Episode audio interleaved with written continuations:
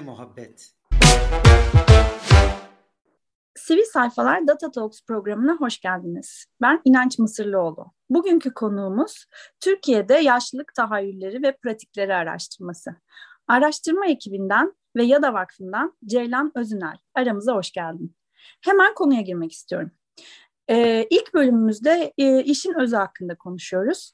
Ee, bu araştırma, rapor, veriler bize ne söylüyor? Ana bulgusu nedir?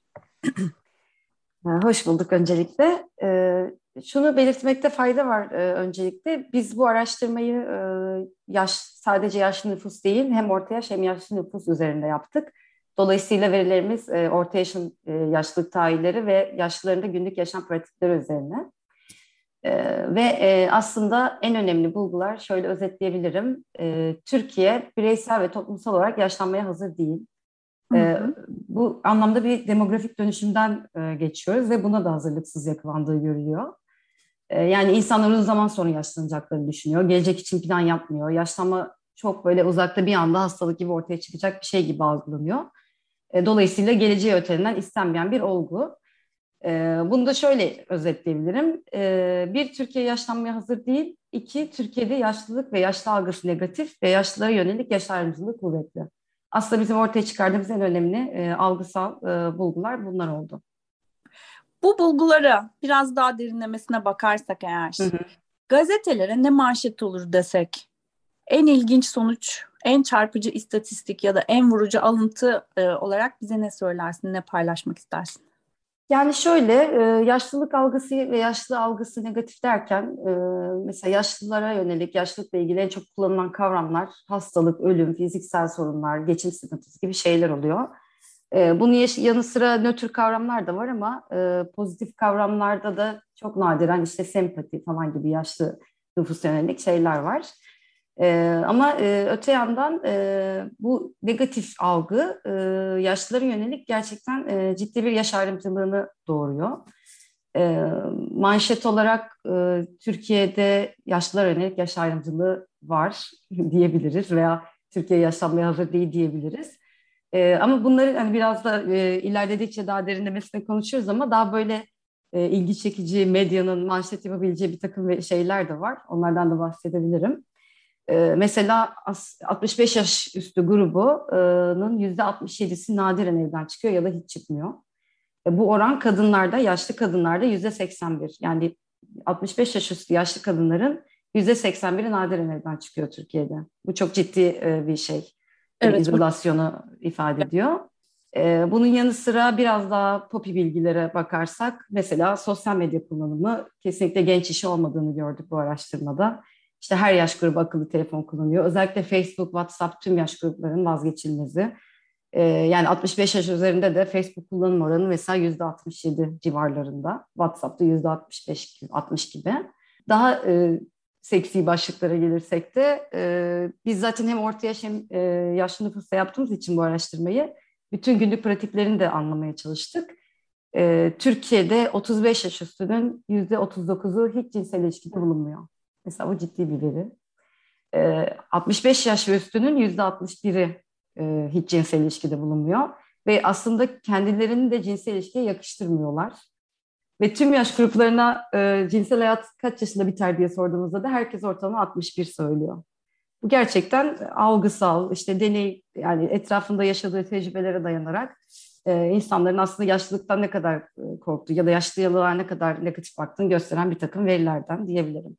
Peki kültürel de diyebilir miyiz? Kültürel diyebiliriz tabii ki. Yani aslında yaşlılara yönelik yaş ayrımcılığı e, dünyada da var.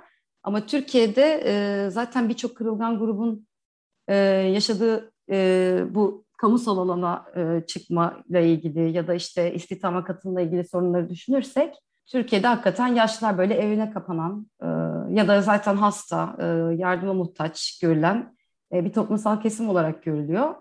E, ve kendileri de bunu benimsediği için çok kültürel olarak bu böyle e, devam etmiş. Yani bunun tabii ki politika ve şey etkilerinden dolayı bunlar e, zamanla başımıza gelmiş ama e, yine de algı bu yönde. Hem orta yaş nüfusu hem yaşlı nüfusu da e, kültürel anlamda bunu devam ettiriyor diyebilirim. Peki biraz da araştırmanın beklenen sonuçlarına odaklanalım. E, şaşırdık mı? Hayır diyebileceğimiz sonuçlar neler? E, yani ilginç olmayan e, sonuçlar olsa da e, bizim için önemli olabileceğini düşündüğünüz bulgular var mı paylaşabileceğiniz? Tabii elbette var. Ee, aslında bizim bulgulardan önce şeyi ifade etmekte fayda var. Türkiye'nin şu andaki e, yaşlı nüfusu ne durumda, e, yaşlanma hı hı. hızı ne, ne durumda? E, Türkiye şu anda aslında an itibariyle yaşlı bir toplum. E, bunu da e, toplam nüfusun yüzde e, yedi, yani toplam nüfusun içinde 65 yaşın üstü yüzde yediyi aşınca e, o ülkeye yaşlı bir toplum denir. Türkiye'de şu anda da yüzde dokuz buçuk civarında yaşlı nüfus.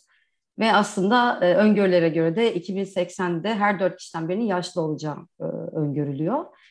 E, ve yaşlanma hızı aslında bir toplumda yaşlı nüfusun iki katına çıkması için gerekten süreye bakılarak belirleniyor. Türkiye bu süreyi çok hızlı bir şekilde yaşayacak. Dolayısıyla e, ciddi anlamda e, buna bir e, hem sosyal hem ekonomik hem politik anlamda hazırlık yapmak gerekiyor. Bizim bulgulara dönersek, Türkiye'nin şu anda yaşlı nüfusunun refah düzeyi ve eğitim düzeyi düşük. Buna çok şaşırmıyoruz çünkü eskiden eğitime erişim ve işte eğitim hayatına devam etme konusu şu andaki yaşlı nüfusu düşündüğümüzde bu olağan bir durum. Ama hani ilerideki e, projeksiyonda da eğitim düzeyinin daha yüksek olacağını e, görüyoruz ama yine de refah seviyesinin yine iyiye gitmeyeceğini e, söyleyebiliriz. Özellikle Türkiye'nin e, ekonomik durumuna baktığımızda. Ee, bir kere her yaştan insan e, olduğundan daha genç olmak istiyor. Araştırma bulgularımızdan bir tanesi tüm yaş gruplarında. Hiç kimse olduğu yaştan memnun değil. Ee, ve yaşlanmaktan en çok korkan grupta 35-49 yaş arası. Dolayısıyla yaşlılığa en uzak grup yaşlanmaktan en çok korkuyor. Bu zaten Türkiye yaşlanmaya hazır değil e, verim şey e, tespitimizin altını dolduran verilerden bir tanesi. Yani toplum sadece yaş itibariyle yaşlı sayıldığında yaşlanmayı gündemine alıyor Türkiye'de. E, emeklilikle ilgili e, birçok e, bulgu edindik. Yine bu, bu arada araştırma 2019 verileri. Yani bazı istatistikler değişmiş olabilir ama genel algısal düzeyde bir değişiklik olduğunu sanmıyorum. Ama sanırım ee, sizin araştırmanın kapsamında iki, 2019'dan sonra e, bir çalışma yapılmadı. Dolayısıyla hala araştırma güncelliğini koruyor diyebiliriz burada. Evet, evet. Özellikle bu dediğim gibi başta orta yaşlı nüfusun yaşlılık tahayyüllerini ya da işte yaşlılara olan bakışı e, anlatabilen e, ilk araştırma niteliğini taşıyor araştırmamız. E, yine emeklilik konusuna dönersem e, şu anda Türkiye'nin 35 yaş üzerinin %33'ü emekli. Bu çok e, ciddi bir rakam. Yani şu anda e, daha önce erken emekli olmuş bir dönem vardı biliyorsun. E, hala onlar emeklilerin çoğunu oluşturuyor Türkiye'de. Ve bununla birlikte de herkes hızlı emekli olmak istiyor. Biz tüm yaş gruplarına sorduğumuz, yani içinde emekli olanlar da vardı tabii örneklerimizde ama Orta yaşında en büyük yaşlılık hayali emekli olmak. Emekliliğe yaklaşmış olanların da en e, büyük hayali emekli olmak. Ama emekli olduğunda neler yapılabileceğine dair e, planlar çok kısıtlı, tahayyüller çok sınırlı. İşte emekli olabilecek yaştakileri e, ele aldığımızda yarısı emekli olunca zaman geçirmekte zorlanırım diyor. Özellikle erkekler bu konuda inanılmaz korku içinde. E, çünkü erkekler iş yaşamıyla kendine itibar edindiği için ve ekonomik anlamda güçlü hissettiği için e, onlar emeklilikten çok daha fazla korkuyorlar. İşte yaşlanınca e, ne yapacaklarını bilmeme durumu erkeklerde daha çok diyebilirim. Ama emeklilerin çoğu da emekli olmaktan memnun olduğunu söylüyor. Bu bir yandan herhalde iş yaşamının zorluklarından kurtulmak anlamına geliyor ama bir yandan da geçim sıkıntısı çok büyük Türkiye'de emeklilerde. E, dolayısıyla hem memnun olduğunu söylüyorlar ama geçim sıkıntısı yaşadığını e, herkes ifade ediyor. Yaş ayrımcılığı konusuna gelirsek, e, burada aslında işte yaşlılara yönelik işte yaşlı işte 65 yaş üstü neleri yapabilir, neleri yapamaz gibi tüm yaş gruplarına sorduğumuzda en çok karşımıza çıkan şeyler işte yaşlılar şehirde gezebilir, isterse spor yapabilir ama eğlence hayatına katılamaz. Veya yaşlıları evlendirmek yakıştırılırken flört etmek, sevgili edinmek kesinlikle yakıştırılmıyor. E, bu bu arada hem orta yaşın düşüncesi e, hem de yaşların kendileri de bunu kendilerine yakıştırmıyor. Dolayısıyla yaş ayrımcılığını e, yaşların kendisi de benimsemiş durumda Türkiye'de. E, bakım konusunda e, bir takım bulgular edindik. Herkes tarafından yaşlılar bakılması gereken bir toplumsal grup olarak algılanıyor. E, dolayısıyla mesela huzur evi tüm yaş gruplarında çok negatif algılanıyor. Bakım evi, huzur evi ve e, yaşlanan kişilerin kendinden sorumlu olması gerektiğine hiçbir yaş grubu katılmıyor.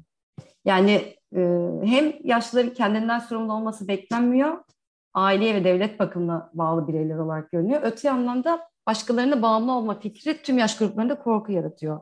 Yani herkes yaşlandığında bakıma muhtaç olmaktan korkuyor. Ama ailem, ailesi bakmalı bir yaşta diyor. Türkiye'de bu yine kültürel bir e, şey tabii. Aile kavramı çok çok yüksek yani hala aile olmuş olanlarda. E, bunları söyleyebilirim. E, bu sonuçlara dair gözlemleriniz e, ya da hikayeleriniz var mı? Bu sonuçları nasıl yorumluyorsunuz? Yani şöyle, e, öncelikle aslında bu e, araştırma pandemi döneminden önce yapılmıştı. E, bence bu şey kritik çünkü pandemi döneminde özellikle yaşlılara karşı yaş ayrımcılığını çok yüksek bir şekilde gördük Türkiye'de. Yani e, evet yaşlıların e, daha risk altında olduğu bir gruptu e, bu virüse karşı ama evet. yapılan uygulamalar, işte onların zaten yüzde 60'tan fazlasının evde olduğunu söylediğimiz bir yaşlı grubunu tamamen eve kapatmak, hareketsiz bırakmak gibi bir sürü uygulama aslında yaşlılara karşı yaş ayrımcılığını tekrar ortaya çıkardı. Bunun ötesinde toplumu da işte sosyal medyadan falan da takip ettiğimiz kadarıyla kesinlikle e, bu duruma kabul ettiği ve katıldığını gördük. İşte yaşlılar çıkıp e, hava nefes almasın, hava almasın diye banklarını kaldıran belediyeler oldu biliyorsun. E, Türkiye'de böyle şeyler yaşandı ya da yaşlı ihbar hattı diye bir şey yapıldı. Yani bazı belediyelerde bu gerçekten korkunç bir uygulama. Yaşlı görürseniz ihbar edin, evine yollayalım gibi. Ee, bunun dışında e, mesela yine yaşlılara karşı yaş ayrımcılığında 65 yaş kartı ulaşım uygulaması var e, ücretsiz. E, herkes bunu böyle onlar işte e, iş saatlerinde çıkmasın. E, bizim e, otobüslerimizde kalabalık yapıyor. Başka saatlerde girsin. O saatlerde geçersiz olsun diye. Hem kamuoyunda bir baskı var hem de e, yerel yönetimler veya işte daha e, hükümet e, organları diyeyim bunun da çok karşısında değil. E, bu durumu çözmek yerine aslında bu uygulamalar hayata geçirmeyi tercih edebiliyor. E, dolayısıyla e, yaş ayrımcılığını, yaşlara yönelik yaş ayrımcılığını aslında hayatın her yerinde görüyoruz. Pandemide de çok yükseldi. E, bir de şey çok e, değişik bir konu. Yani ben de bu konuya çalışmaya başladığımda anladım. Hepimizde var bu ayrımcılık davranışı. Gerçekten farkında olmadan. Yani etrafımızda daha doğrusu en yakın çevremizde gördüğümüz yaşlı nasılsa aslında biraz algımız o yöne gidiyor ama genelde Türkiye toplumunda zaten yaşlıları çok sokakta görmediğimiz için onların evde olması normalleştiriyoruz. Ya da ne bileyim işte e, bizim yaşımızda biriye birine hanımefendi, bayan işte e, derken yaşlı bir kadına teyze deniyor. Ya da yaşlı bir e, adama, erkeğe amca deniyor. Aslında bunlar bile e, bir ayrımcılık göstergesi. E, dolayısıyla bunları hiç farkında olmadan yapıyoruz hepimiz diye düşünüyorum zaman zaman. Ee, yani hazır olma kısmına geldiğimizde de e, gerçekten e, o e, kavramlara da baktığımızda yaşlı deyince herkes böyle ilk öne çıkan şey hastalık, ölüm, işte sağlık sorunları yani bunlar elbette ki var yaşta gelebilir. Ama bunların dışında normalleştirme hali hiç yok. Yani yaşlanma çünkü doğumdan itibaren olan bir süreç. Ama bizde böyle çok büyük bir kaçış var. yani bunda hayatın her anlamda bizler de orta yaş insanlar olarak aslında farkındayızdır diye düşünüyorum. İşte ona yönelik şey mesela işte kendine e, bakım için bir kenara para ayırmak bugünden itibaren çok böyle negatif bir şey gibi geliyor. Ya da e, bireysel emeklilik yaptırmak çünkü zaten yaşlanmak çok uzak. Şimdiden düşünürsem sanki panik olurum gibi geliyor falan. Dolayısıyla e, her alanda da yaşlılığa hazırlanmadığında e, gördüğümü söyleyebilirim. Çok ilginç gerçekten araştırmanın sonuçlarıyla da yaşadığımız pandemi dönemi döneminin de, deneyimleri birbiriyle e, dediğin gibi çok paralel. E, peki action vakti diyoruz biz bu bölüme. Hı hı. Bu sonuçlar kimin ne işine yarayacak? Yani buradan sivil toplum mu ödev çıkarmalı kendine? E, bu araştırmanın siyasete önerileri var mı? Hmm, ne diyorsunuz bu konuda? E, yani şöyle aslında tüm bu sonuçlar bize Türkiye'nin yaşlanmayı kabul etmesi için bu konuda daha çok konuşulması gerektiğini gösterdi. Ee, öncelikle yaşlı nüfusa yönelik sosyal politikalar geliştirmeye ihtiyaç var. Bu kesin. Ve dediğim gibi işte Türkiye yaşlanmasını çok hızlı bir şekilde tamamlayacak. Ee, işte kamusal alanların yaş dostu olması. Bu sadece yaşlılar için değil, her yaş için yaş dostu olması gerekiyor. Ee, özellikle nesillerin bir araya geleceği ortamların yaratılması çok önemli. Ee, bunu bulgular bölümünde çok bahsetmedim ama e, gerçekten nesillerin birbirinden kopması bu her iki yani çocuklara da yönelik yaş ayrımcılığını artırıyor, yaşlılara yönelik de yaş ayrımcılığını artırıyor, gençlere yönelik de. Dolayısıyla nesillerin bir araya gelebileceği ortamlar yaratılması önemli. Öte yandan da bakım konusu ve hizmetlere erişimin kolaylaşması, bu anlamda eşitsizliklerin giderilmesine ihtiyaç var. E, bu zaten aslında Türkiye'de bütün kırılgan gruplar için de geçerli. Karar vericilerin işte siyasetin, yaşlılık konusunun gündemini alması, ekonomik ve sosyal olarak Türkiye'nin e, yaşlı nüfusun bağımsız yaşayabilmesi için de politikalar geliştirilmesine ihtiyaç var. Sivil topluma gelince de sivil toplumu da çok gündemine sokmaya çalışıyoruz biz bu konuyu. Bu araştırma yaptığımızdan beri özellikle. E, sadece bu alanda çalışan e, önemli sivil toplum kuruluşları var ama e, aslında yaşlı nüfusunun kırılgan gruplar arasında ele alınmasına da ihtiyaç var sivil toplum tarafından. Yani işte kadın, LGBT'yi, engelli, mülteci gibi kırılgan gruplar üzerinde çalışıyorsak e, da bu kapsamda ayrıca değerlendirilmesine ihtiyaç olduğunu düşünüyorum. E, sadece böyle çok homojen bir grup olarak değil, daha e, içinde farklılıkları barındıran bir grup olduğunu unutmamak gerekiyor ve bu bahsettiğim bütün işte ayrımcılık olsun, e, hazırlık olsun, bütün bu verilerde belki farklı kırılgan gruplar üzerinde daha farklı sonuçlar çıkarıyor olabilir. Dolayısıyla herkese gerçekten ödev düşüyor. Kamuoyunun kanaatlerini de etkilemek çok önemli bu anlamda. E, yani çok böyle iyi örnekler e, ortaya çıkarmak da önemli. E, ama e, yaşlılığın gerçekten kabullenilmesi gereken e, ve negatif olmadığını gösteren e, şeylerin de yayılmasına ihtiyaç var diye düşünüyorum. Çok teşekkürler. Gerçekten çok önemli bir araştırmaya imza atmışsınız. Şimdi bu araştırma ile ilgili tweet atalım. Hı. Araştırma ile ilgili bir ya da iki tweet atacak olsak bunlar ne olurdu? Karakter sayısını tam emin olamıyorum ama şöyle bir şöyle bir tweet e, bence belirleyici olurdu. Yani iyi anlatırdı. Türkiye'de yaşlı ve yaşlanma algısı negatif ve bu yaşlıların günlük hayatına yansıyor. E, veya şöyle bir tweet olabilirdi. Yaşlanma fikri herkeste kaygı yaratıyor ama yaşlanmadan kaçış var diyebilirim. Belki Hı. yani her, her iki toplamdaki çıktığı da ifade ediyor olabilir. Ee, peki şimdi ikinci bölümümüz de artık biraz daha meraklısı için yapıyoruz bu bölümü. Sizi biraz tanıyalım. Biz şimdi kimi dinledik? Ee, ben e, Ceylan e, Yada Vakfı'nda çalışıyorum. E, burada hem projelerden sorumluyum hem de yönetimde bulunuyorum. Yada Vakfı da aslında sivil toplumun toplumun kanaatleri ve karar vericilerin kararlar üzerinde daha etkili kurumlar olması üzerine çalışıyor. Daha etkili kurumlar olabilmesi için hem bilgi üretiyoruz bu tür konularda hem e, bu yaptığımız araştırma gibi hem toplumsal konularda sivil toplum ve karar vericilerin gündemine girmeye çalışıyoruz bilgi üreterek. E, bir yandan da e, farklı kesimleri, farklı paydaşları bir araya getirmeye çalışarak e, birbirlerini dinley dinleyebilecek, tartışabilecek, e, müzakere edebilecek ortamlar yaratmaya çalışıyoruz. E, ben de e, bunu bir parçası olarak e, vakıfta e, çalışmalar yürütüyorum. E, peki çok teşekkürler. E, araştırmayı kim yaptı? Kim destekledi? E, nasıl bir ekip çalıştı? Biraz bize bunlar hakkında bilgi verebilir misiniz? Tabii. E, araştırmanın e, finansal anlamda destekçisi Avivas'aydı. E, vakıf olarak zaman zaman özel sektörde böyle e, daha etkin, e, sosyal etkisi yüksek e, sosyal sorumluluk projeleri yapmaları için e, danışmanlık veriyoruz. Bu araştırmada aslında o danışmanlık kapsamında çıkan bir e, şey oldu. Bu alanda bilgi eksiğini fark ettiğimizde e, bu böyle algısal bir araştırma yapmanın çok önemli olduğunu düşündük. Bunun yanı sıra e, araştırmanın zaten hem tasarımda hem yürütümünde e, rol alan e, Ulaş Tol e, Metali Çalışkan vardı. Asıl e, akademik danışmanlığını doçent doktor Özgür Arın'dan e, aldık. E, kendisi zaten Türkiye'de yaşlılık konusunda e, çok çok uzman bir isim. E, çalıştığı alanda bu.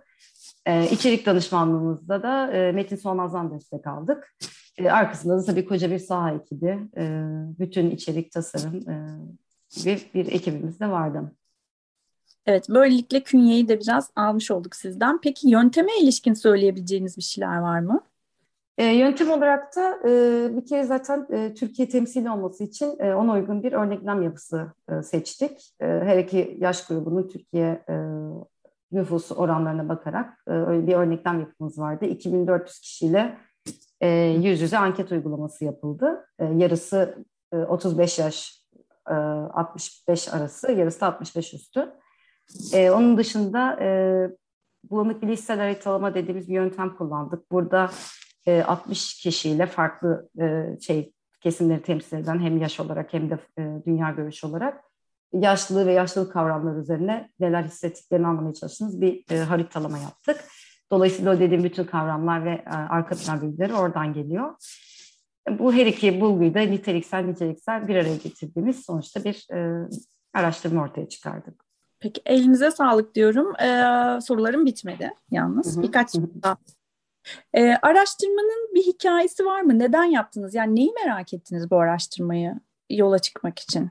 Yani aslında Türkiye'de e, mesela yaşlı nüfus üzerine e, işte ne bileyim TÜİK verileri var. E, onlar zaten sadece veri sağlıyor, e, istatistik sağlıyor. Bir takım akademik çalışmalar var ama böyle topluma hitap edebilecek, özellikle e, işte hem böyle orta yaşın e, gelecek tahayyülünü anlayabilecek hem de yaşlı nüfus şu an yaşadığı günlük e, pratiklerini anlayabilecek bir e, araştırma yoktu. Yani bildiklerimiz çok sınırlıydı yaşlılık konusunda. Dolayısıyla e, bu araştırmayı da biz işte bugünün ve geleceğin yaşlarındaki yaşlılık algısını anlamak üzerine yaptık.